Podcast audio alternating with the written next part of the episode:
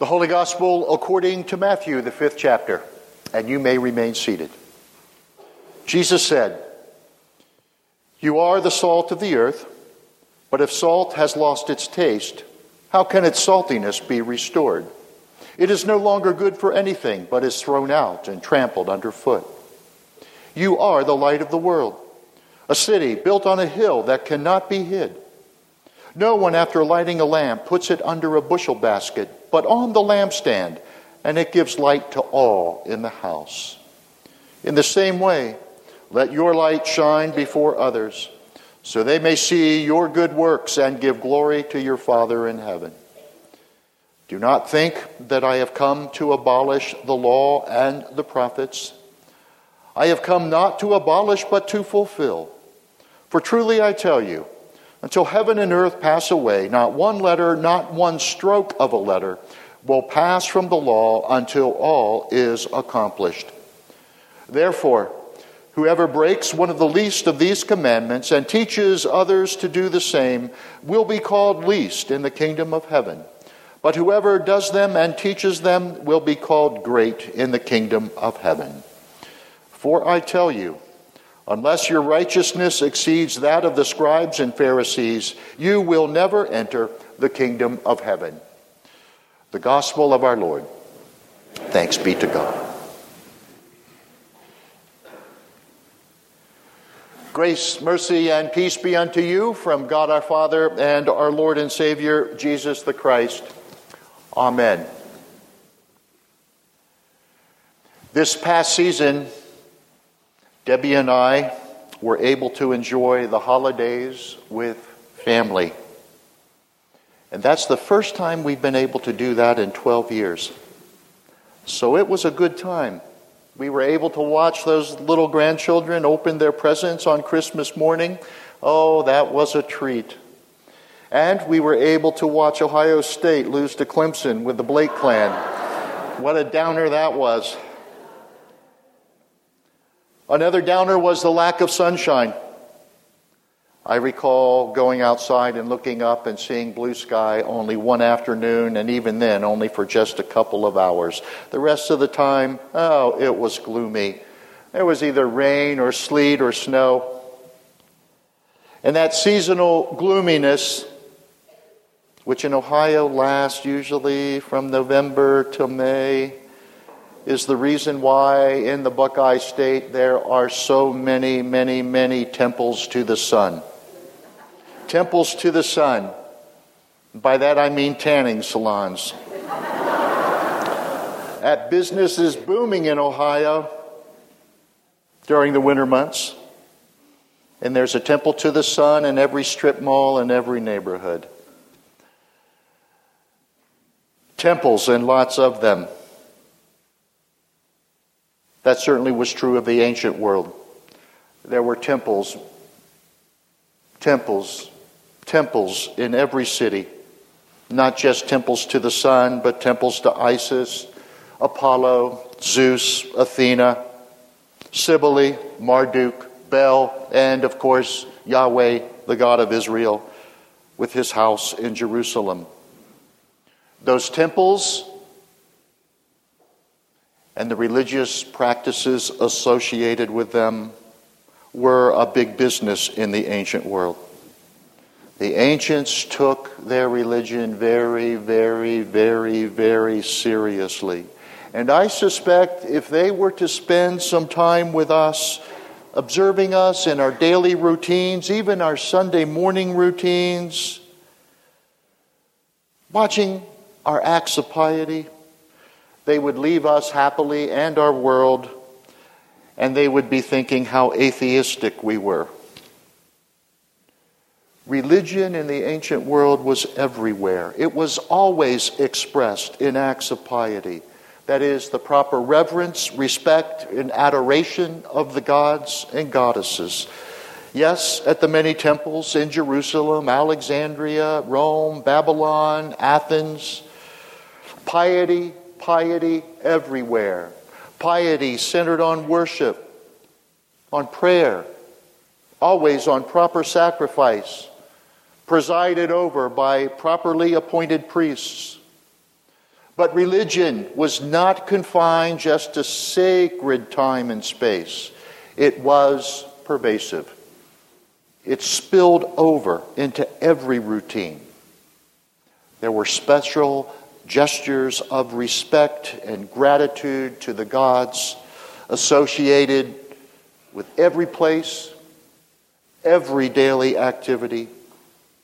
Things like planting, harvesting, the preparation of meals, not just the eating of meals. Before one went out to practice one's craft or trade, harvesting, setting out on a journey, just entering one's own house, going off to battle.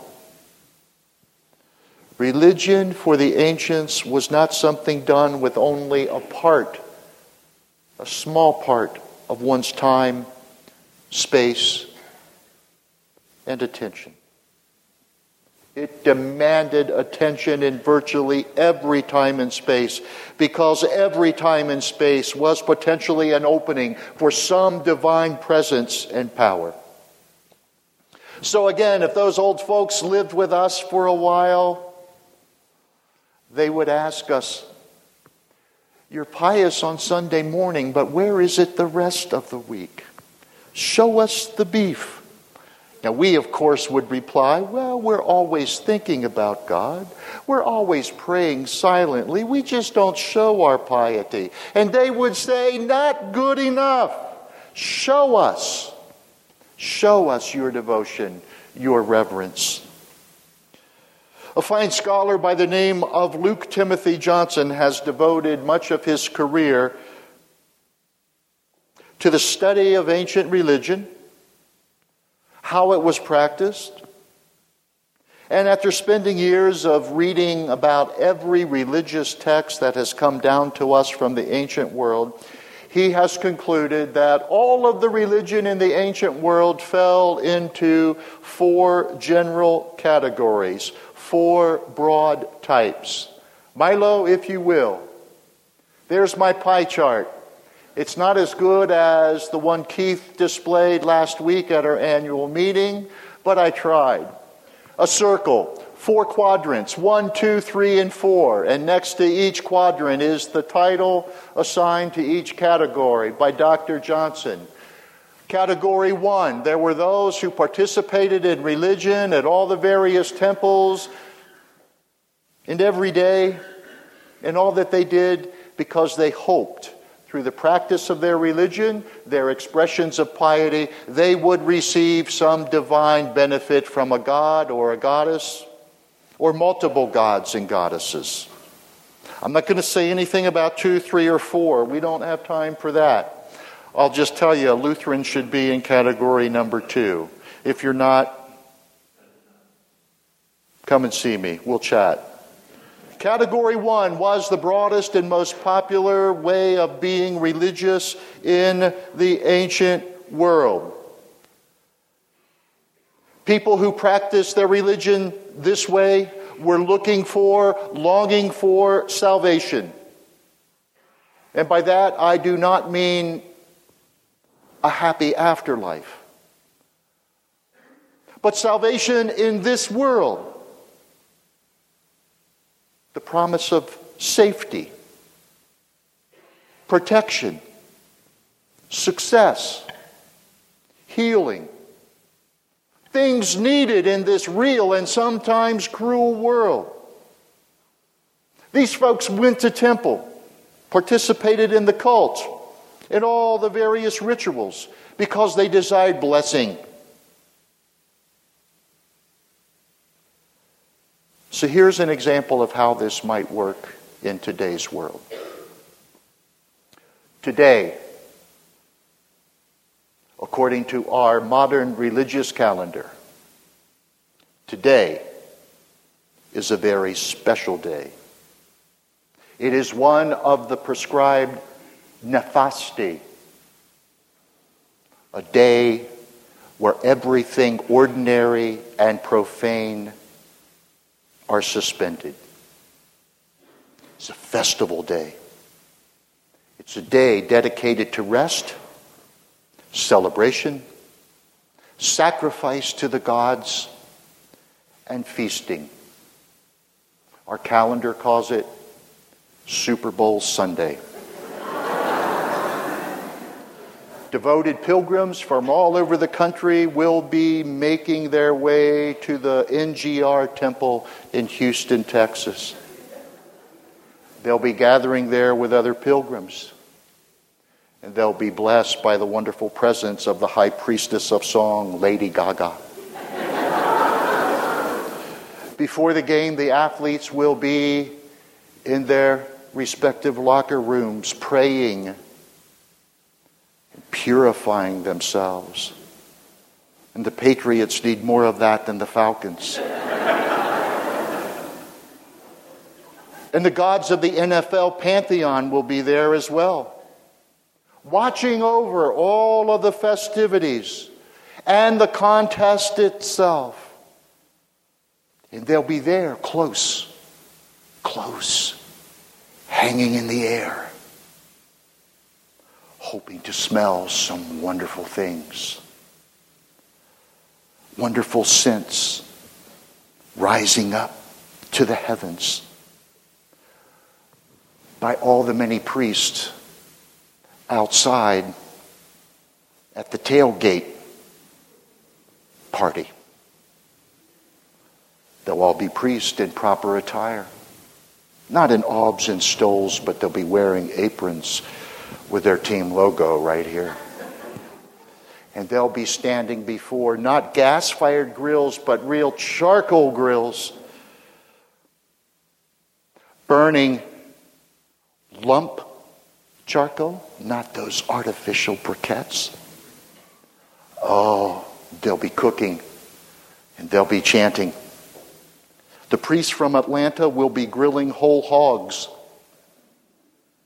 and there will also be smoking vats of chitlins. The priests from Boston, however, they'll be smoking oysters on those grills and a few lobster tails and maybe some cod. And they'll be standing near large vats of New England clam chowder. And the gods, the gods, based on the quantity and tastiness of all those sacrifices, they will be the ones deciding who wins today. Not Bill Belichick and his game plan, nor the plan of the coach from Atlanta, nor the skill of the players and their courage. None of that. The gods will decide. The NFL gods, based on the sacrifices made at the temple in Houston. That's religiosity type 1 in the modern world. And if it sounds rather mechanical, bordering almost on the magical, it is and it was. And Dr. Johnson, after considering so many ancient texts and what those texts had to say about worship and ritual and piety and prayer, he noted an absence of a certain topic in all those ancient texts. Oh, they went on and on about religious calendars and who can be a priest and how the priest must serve and how they have to be dressed and when sacrifices are to be made. But in most of those texts, there never ever was any mention of the moral character expected by any of the gods being worshiped. Just acts of piety. That's unusual. Well, now listen to a complaint of a type 1 worshiper. Why do we fast and you do not see? Why humble ourselves but you do not notice? Lord, why, after we take the time to make the long journey to your holy temple, after being there all day, performing the proper and correct rituals, all prescribed in your holy law, why do you not take notice of our acts of piety and reply to them in kind? And From that text in Isaiah, we can hear the reply of the God of Israel, and it's short, and it's painful, and it's this Why should I? Yes, you come to my temple, you put in your time there, there you perform your pious acts. You do them in my name, but always, always, you're only seeking blessing for yourselves. All your piety, all your prayers, all your sacrifice, they're all self serving. And I know that because when you leave my house, you don't do a single thing, not a single thing, to be a source of blessing for anyone else. If you expect blessing from me, then be a blessing be a blessing. The text from Isaiah makes clear that the God of Israel was not, is not enamored with ritual. The piety he desires goes far beyond any set of cultic obligations. The obligation placed on each of us, all of us, is the pursuit of God's own righteousness for ourselves and for the other. And the text describes that pursuit of righteousness. The Lord asks this Is it not to share your bread with the hungry and bring the homeless poor into your house? When you see the naked, to cover them, and to not hide yourself when your own kin are in need.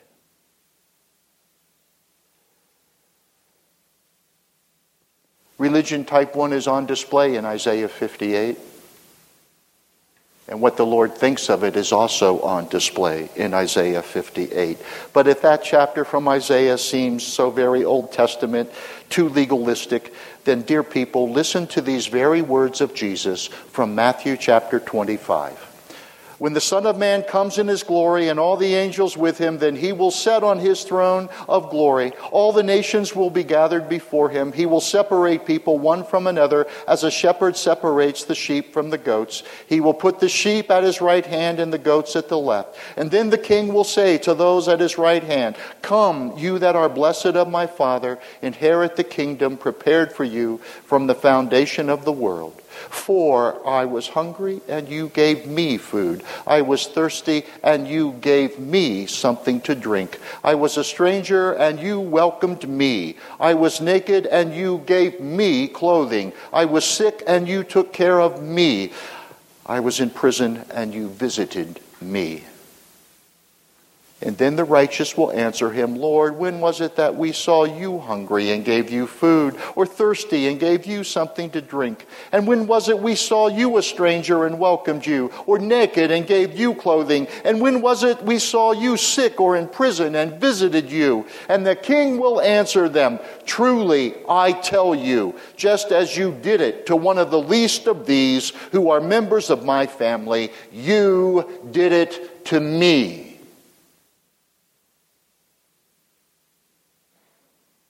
And this wonderful text from Matthew gives us a clue as to how we can be transformed so that the righteous flow of mercy and kindness might grow in our midst and become a mighty and true river of blessing. And that clue comes at that in that phrase at the end of this parable of judgment and promise. You did it to me. You did it to me. Dear people, our generosity, our kindness, our acts of mercy, any that we might do, should not be done simply because God requires it. We can do it that way. We can meet our pious obligations, these demands for mercy. But if we do such things just out of a sense of duty, obligation, then I suspect our acts of kindness will never be much more than a kind of trickle down righteousness. Always measured, always selective, always stingy. for that small stream of kindness and mercy to grow so that it becomes a mighty river of blessing depends on only one thing not trying harder, not becoming more obedient to God's demands.